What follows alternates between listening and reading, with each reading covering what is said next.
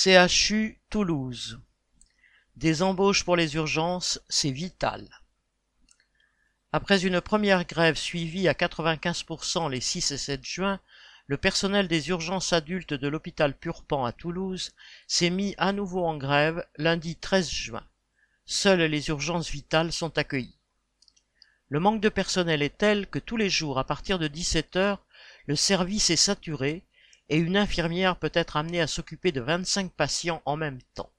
Évidemment, cela génère de la frustration et de l'énervement du côté des patients et parfois des violences.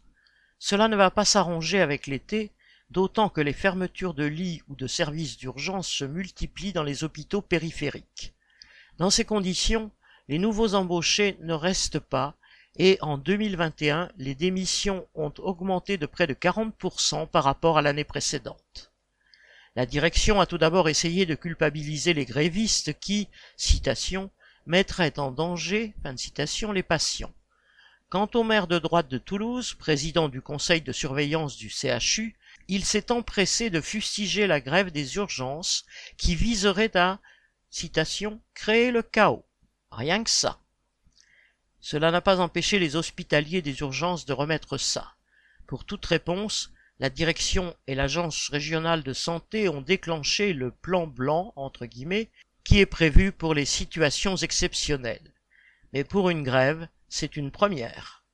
Les grévistes réclament cinq postes d'infirmières et d'aides-soignantes, un brancardier et l'ouverture ou réouverture des lits d'aval somatique et psychiatrique.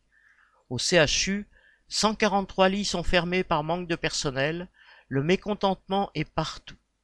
Se rassembler, se regrouper, c'est la seule voie pour faire plier les dirigeants et pour arracher les embauches et les augmentations de salaire indispensables.